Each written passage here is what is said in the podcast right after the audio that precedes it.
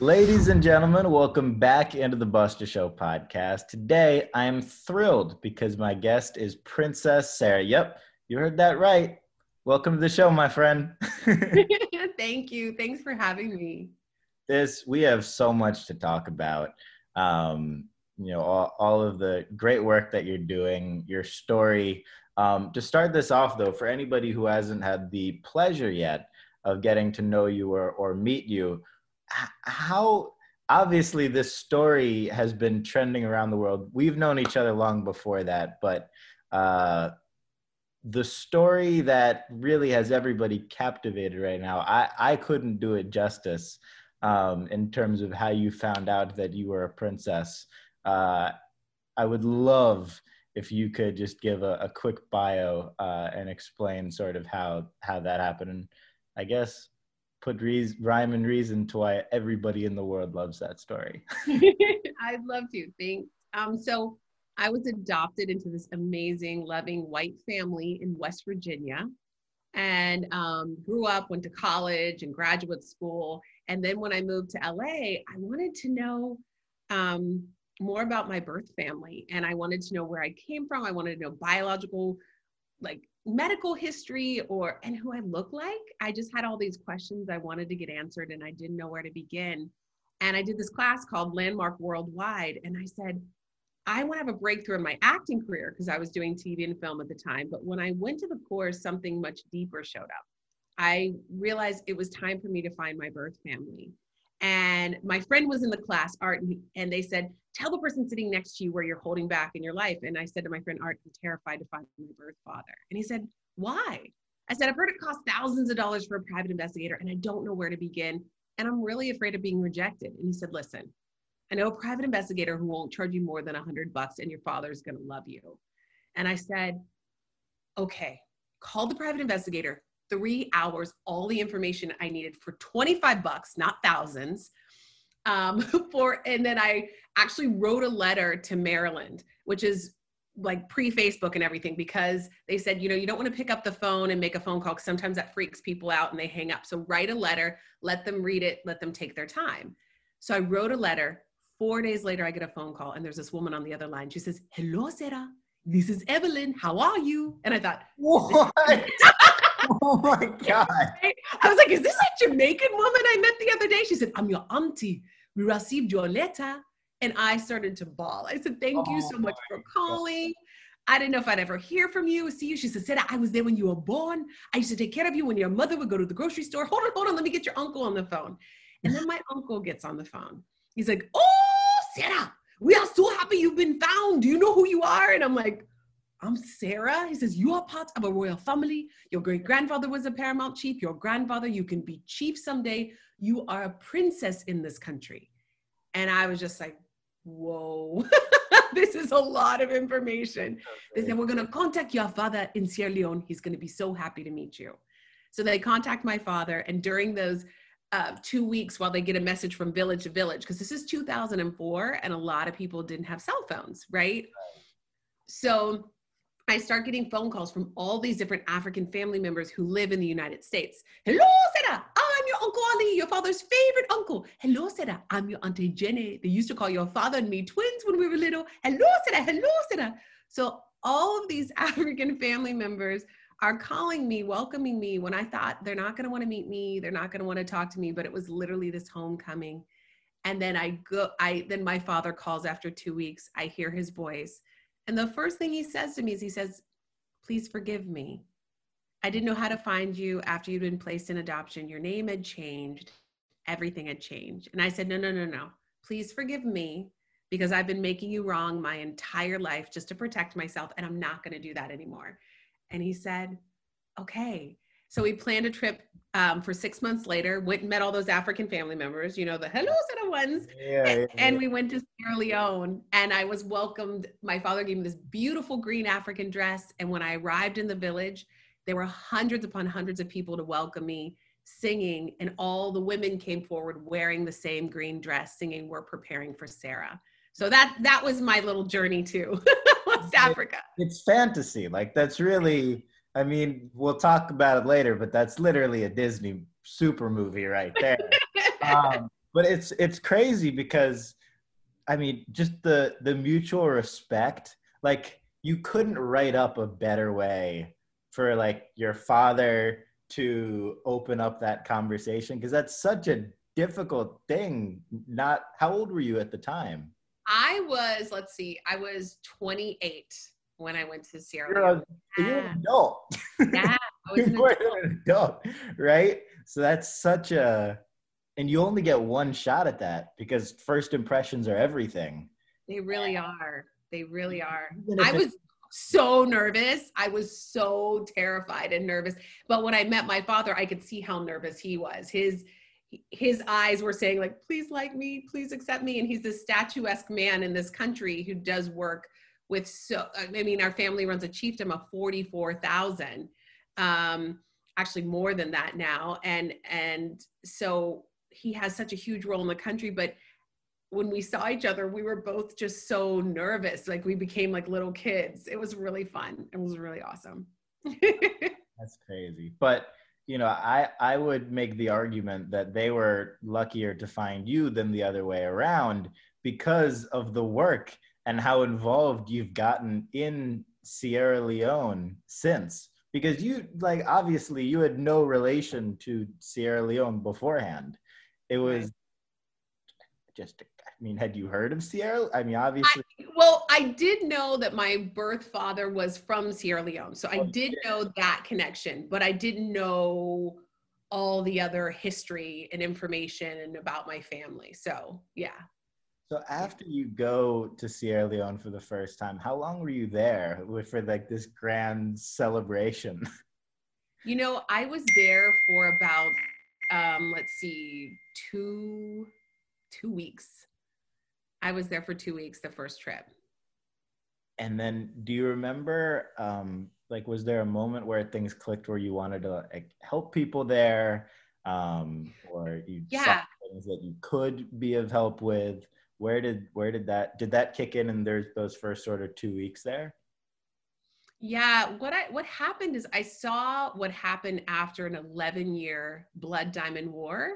From nineteen ninety-one to two thousand two. So I was there in two thousand four. So I was seeing the remnants of this war. I saw that um, the school, Bumpe High School, that my grandfather helped build, I saw that it had been set on fire and it was kind of in ruins, certain parts of it.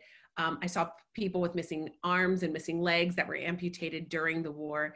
And I said to myself, I can't act like I didn't see this. But one of the things you had mentioned is maybe I was able to give them more, but really what they've given me has been beyond incredible, because my awareness of the world um, has expanded from going to meet my birth family. My awareness of the simplicity and beauty of not having all these tangible things like computers and this and that. When you have this kind of level of peace, there's such beauty. And I've actually taken high school students to Sierra Leone to do projects. And they, one of the students said, I feel safer in this village than I ever have in Los Angeles. And she grew up in a really safe area, in a beautiful area in L A. So I was like, what do you mean? And she goes, you can just, children just run around and everybody's, everyone's chill, child. So everyone takes care of each other. And she just like, kids can't just run around by themselves outside. And I was like, yeah, that's true. So she had me also see the beauty of the country, even though it had been gone through war. Um, so there's such a beautiful give and take that has been a wonderful learning experience for me. And we've been, we started a nonprofit called Sierra Leone Rising, doing work in public health, education, and female empowerment, and doing projects. And we actually, speaking of Hoops Nation, we actually set up a basketball hoop in the village. And people were playing basketball, and it was so much fun. It was so much fun. They were like, whoa, this is great. So it was really a lot of fun. So, uh, I mean, we've done a lot of other projects as well, of course. No, that's, that's incredible. And that community aspect is, I mean, it really hasn't existed in America in two hundred years.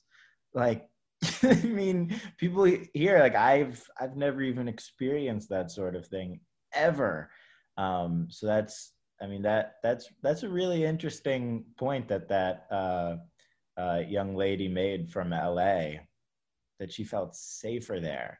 when most people, when they think about some of those countries, they just immediately, the first thoughts are like, you know, disease or whatever, like, or like war all the time, because war. That's all that we see on the news. But there's, I mean, it's, it's beautiful. It's a community. It's right on the ocean. So the beaches are gorgeous. I mean, there's, there are these hidden gems all over the continent.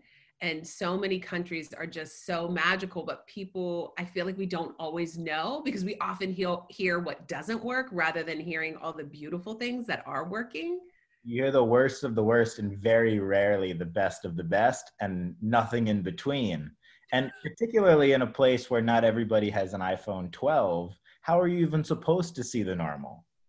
And she actually spoke about this, the same student, Catherine. She said, she came back and gave a presentation with some of the students, and she said, we break our iPhones at parties to get the new iPhone this, to get the new iPhone that. She admitted this. I, I was shocked. And she said, and there are kids who get an empty water bottle and go to the pump, and they can use it as a toy. They play soccer with it, or they go to the pump and fill it up with water. She said, we have, and they're so happy. She said, we have all these things, and it's never enough.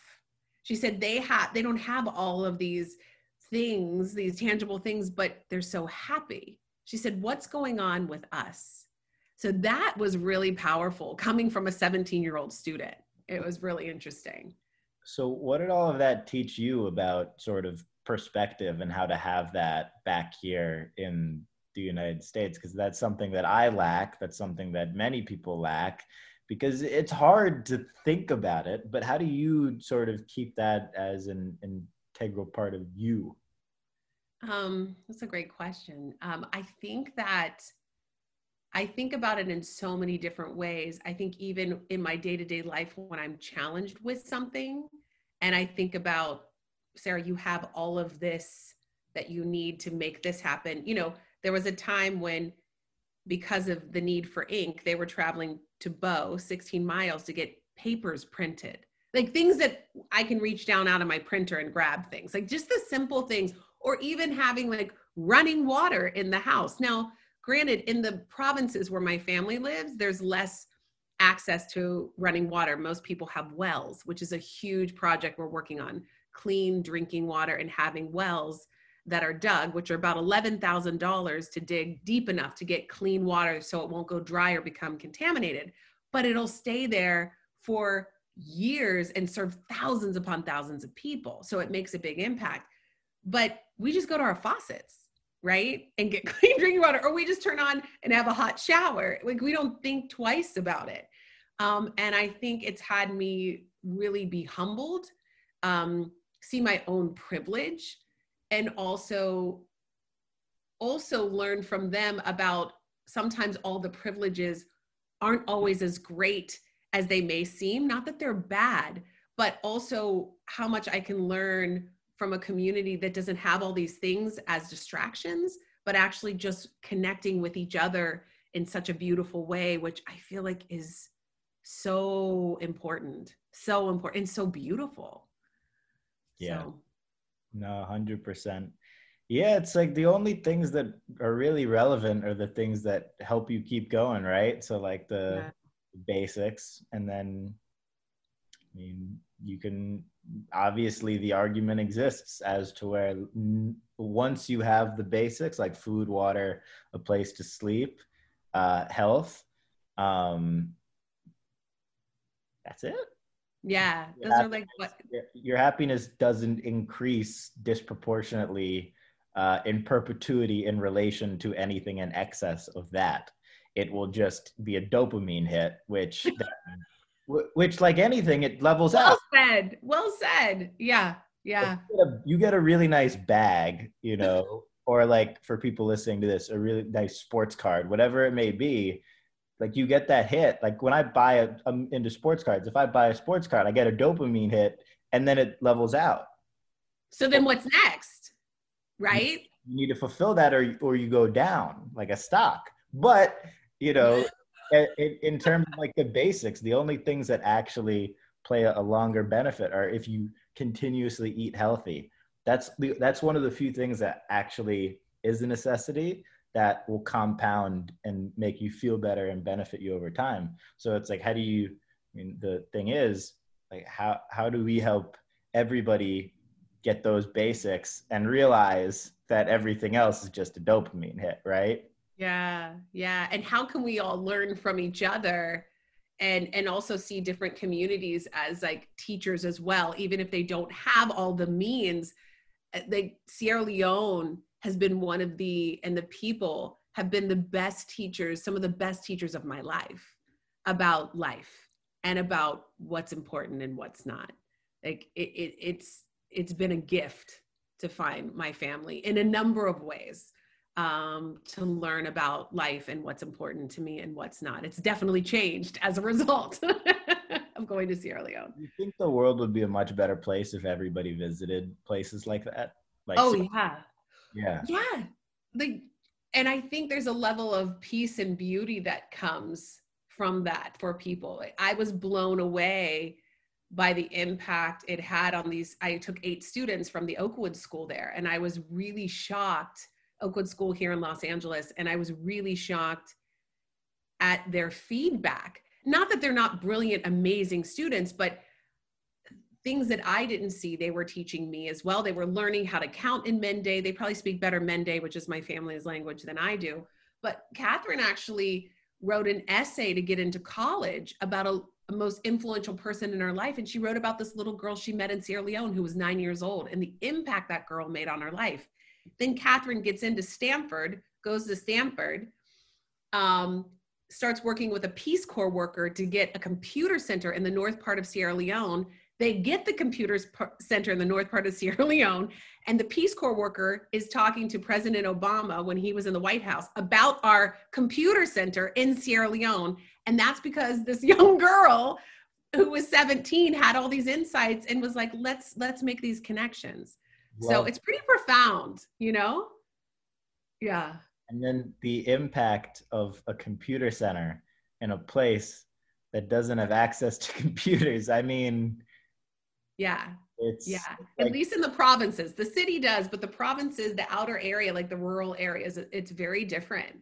So yeah, it's a makes a big difference. Yeah, and it's it it kind of goes in line with that classic saying of like, you know, you can learn something from anybody, and the only time that you can't is when you think that you can't. Um, and that's applicable to a young girl who, you know, may or may not even speak the same language as you.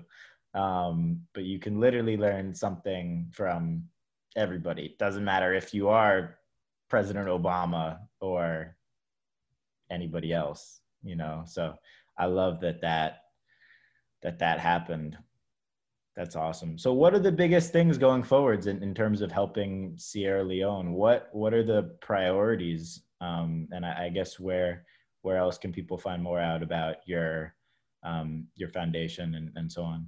Yeah, it's Sierra Leone Rising dot org. Um, that's where you can find information about our nonprofit. And we're really focusing on wells, as I mentioned, for clean drinking water. Um, because that, you know, honestly, if you have clean drinking water, that shifts your health, which we do public health, education, and female empowerment. So that really makes a big difference in people's health and their well-being. Like, we gotta have water. Like, we can even be without food for a certain amount of time, but you gotta have clean drinking water. So that's what we're really working on. We've dug wells, um, about nine that are serving uh, many thousands of people with clean drinking water. And we've gotten a promise of about one, two, three, four, four or five wells coming in this new year, twenty twenty-one, um, of people who are donating. So that would be incredible to get more donations for wells. Um, We're also working on a prosthetic center because, as I mentioned earlier, a lot of people lost their arms and legs during the war. Um, and we don't have a lot of physical therapy support for people, even if you have a stroke or you need physical therapy. Right. So we're sending people to Ghana to get trained, um, students, and um, to then come back, and we're building a prosthetic center. So we're also fundraising for that. And also um, for the a little girl named Jilla, we actually did um, a fundraiser for her already. She's six years old. She got an infection, had her leg amputated, and we're sending she and her mom to Ghana probably in the next month or so to get a prosthetic leg so she can walk and wow. do physical therapy to, to adjust her hip. So um, we're really excited. That's Sandy Burkhart, who's a Rotarian, has spearheaded that with my brother, Hindo Bay Pessoa, on the ground, who runs our nonprofit over there. So we've all been, this is, this is, none of this is me. I mean, this is, I'm part of it, but this is a big working wheel with so many different people to make all this happen. It takes a village, really, it does. A hundred percent. But the big thing is just that these people get helped. I mean. Yeah, it's important. And, and there's, they're like, this is my family. This is a, it's not a movie like the Blood Diamond movie with Leonardo DiCaprio and Jimon Huntsu that I can press pause and go do my thing. It's like, there's no pause. This is my family. This is a community that I love. And, and if somebody in, you know, a community needs help with clean drinking water, we know that from Flint, Michigan, it's like, what can we do to support? So, yeah. Yeah, and it's like, you know, places like Flint took forever. You can only imagine what it's, you know, the time frame. And they're still, they're still working on clean drinking water. It's not even completely handled. So that's something that's, right. You know, so the, the point that that yeah. proves just like how crazy the timetables can, you know, the time frames can be in terms of getting these people help. And yeah. it's, it's tricky when you can't just drive somewhere where it's different, you know, like that is the, whatever the state of the, the matter is, the state of the matter is there. So that's why it's, it's particularly important that everybody supports. Um, so I want to, I want to jump into this, uh, this Disney news. Oh uh, yes. Yay. I, I want to just open it up. I, this is a total coincidence, but I'm wearing a Mickey Mouse shirt. So. Oh my gosh, you are. That's so cool. Oh my gosh. That's awesome. Big Mickey Mouse fan. Um, big supporter. Uh, But I, I wanted to to open the floor up to you to, to give a little bit more context, so uh, I can I can accurately understand the situation.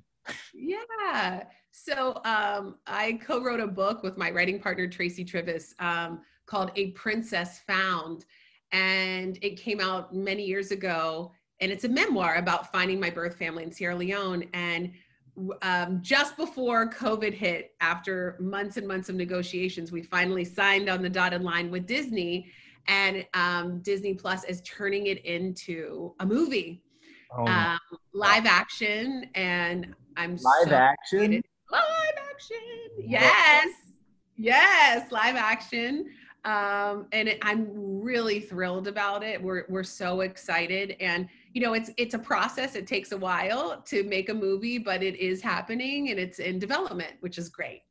That's insane. Congratulations. Thank you. Thank you. We're really excited. We're really excited.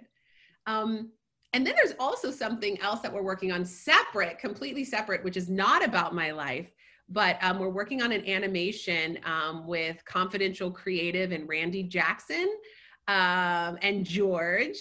Uh, my boyfriend, we're all working on, as you know him very well, um, we're working on an animation um, that actually teaches young people about culture through an uh, animated character who goes around the world and does all these amazing things. And it's actually in a wonderful way to learn about cultures in different parts of the world and so on. So that's actually moving forward as well, which is really exciting. But it's not about my story, but it's just kind of a, a separate entity that we're working on. That's amazing. If you had to, uh, if you had to pick an actress um, who were to oh. play and depict your life, what, uh, what, you know, what would you be thinking? That's that's a hard one. We've thought about different people, and I. And I and we're not sure because things change all the time. Like some actresses are available, and then they're working on a big film, and they're not available. Right. You know. And and I'm hesitant to put it out there because then they'll be like, I'm gonna do it. You know. And, and I don't know. It's it's also, you know, I'm a consultant on the whole thing, but we've also got to see what Disney thinks and so on. Um, I'm I'm actually um, one of the producers on on the film, so I'm excited. Executive producing, so I'm excited about that. I so I get to help help in that realm. And then, well, yeah, I mean, there there are so many things, so many exciting, like, level, like, you could have people playing you at different ages, like, that sort of, oh, my God. It's kind of crazy. I don't think it's really hit me yet. Like, I know it's happening, but I think it's kind of like, I don't know. I think it's kind of surreal still a little bit. that this is all happening, which is exciting. Yeah, that's that's fun. Um, yeah, I'm, I'm also curious for like the, obviously Disney launched Disney Plus, and that's been hugely successful.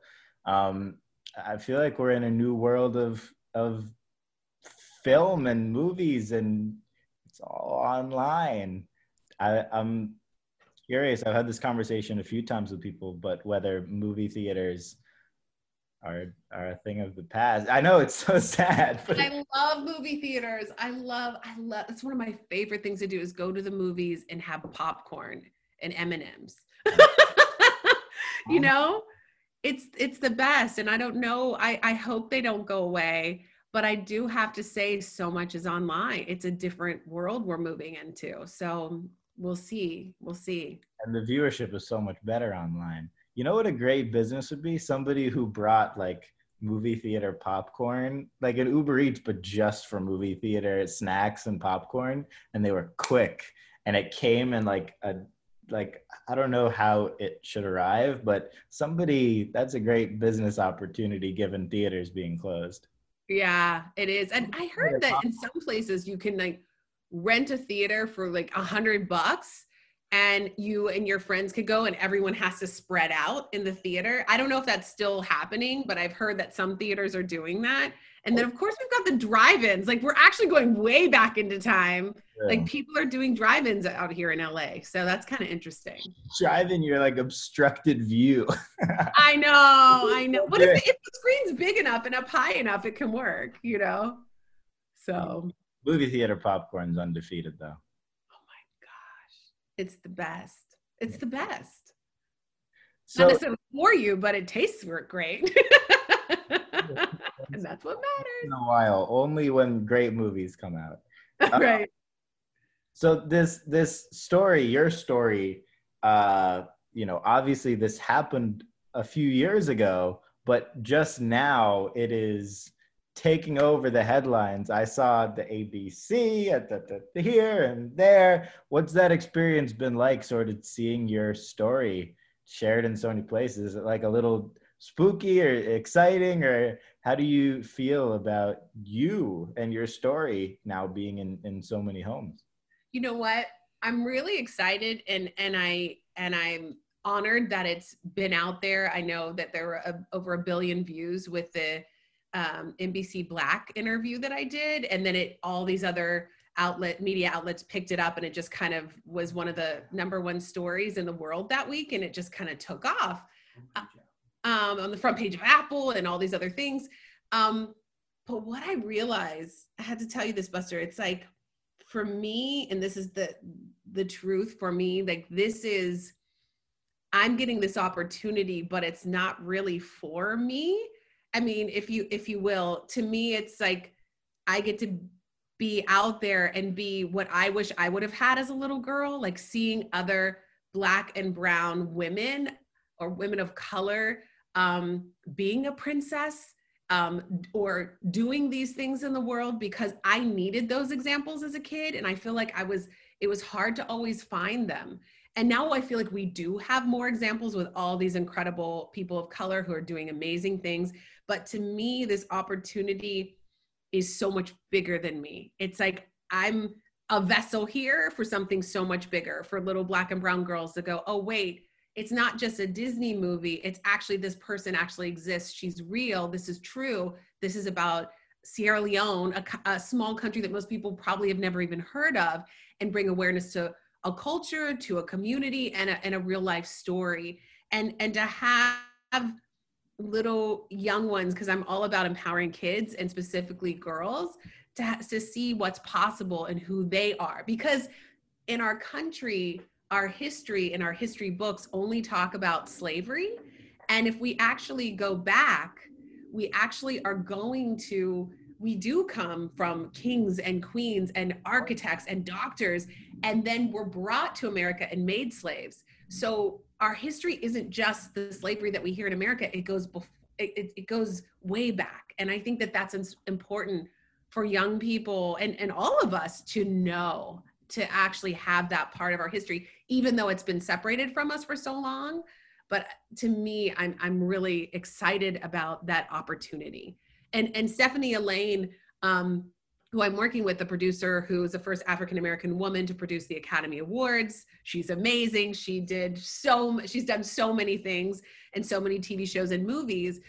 She actually wrote me and said, we need to have, you know, people of color see our history back before slavery. And this story, it really can tell that. And that's why it's another reason it's so important. So I'm so excited and honored to be able to share this small piece of, of this bigger picture. That's amazing. And it's true. It's a really interesting point you bring up in terms of the history. Because history was like, obviously, not just what happened, but the way that it was depicted. History was written by the same people who did the terrible things. And then it was never changed by anybody who came after that. For, I, I mean, because they were messed up too, right? So it's about- and no, one want, no one wants to make themselves look bad, right? So how are we learning the history, and what is, whose perspective and whose view is it? Is it from someone who's a Native American? What would that history be like? Or someone who is an African who was, you know, a slave? What is their perspective? But we don't always, we don't hear that always, unless we go to study African-American studies in college, often, unless you have a very advanced school or something.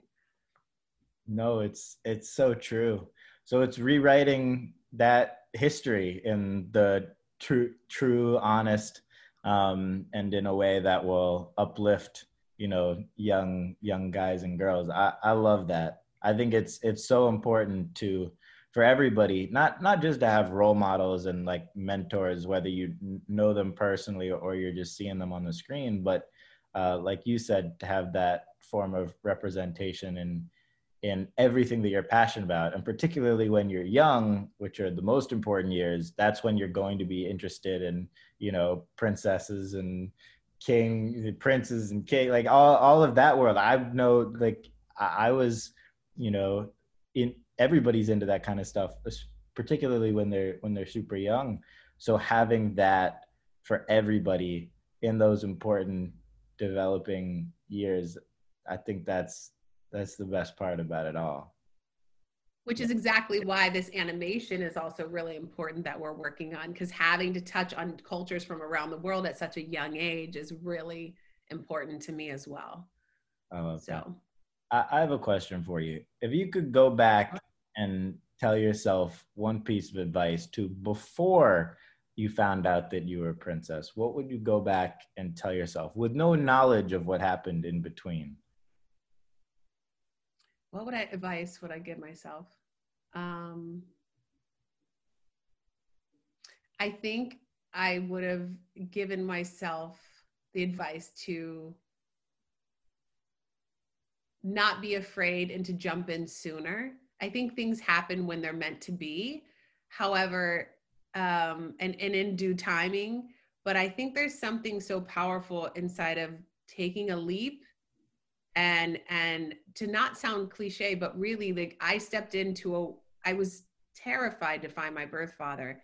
And I was willing to, because the stories I'd made up in my head, well, he might reject me, he did it, da, da, da, like all this stuff. It took me a long time before I met him. But what I would tell myself is don't believe the stories in your head, the fear, just try it, because you never know. And I'm grateful that I did finally at twenty-eight. But I would just tell my younger self, like, to jump in sooner and to not be afraid, and that you can handle the outcome. Like you, you've got this. That's what I would tell myself. That's amazing. I love that. Well, Princess Sarah, you, you are the best. Um, it has been a pleasure, you know, just getting to know you over these, these, it's crazy that it's been like two or three years now. How insane right. is that? Time flies. Um, where where can people find you best? Um, probably my Instagram. I am Princess, so I A M Princess S C for Sarah Culberson. Check me out. I'd love to connect. We're sharing all the upcoming things that are happening. So yeah. Yeah, I'm, I'm excited for for some of the some of my audience if they haven't yet to to hear it. So without any further ado, thank you so much again. This has been an absolute pleasure. I appreciate you coming on, and uh, definitely do this again sometime. You're amazing, and thank you for all the things you're doing. Thank you for your time, and thank you for you. All right, everybody. We'll see you next time. Peace.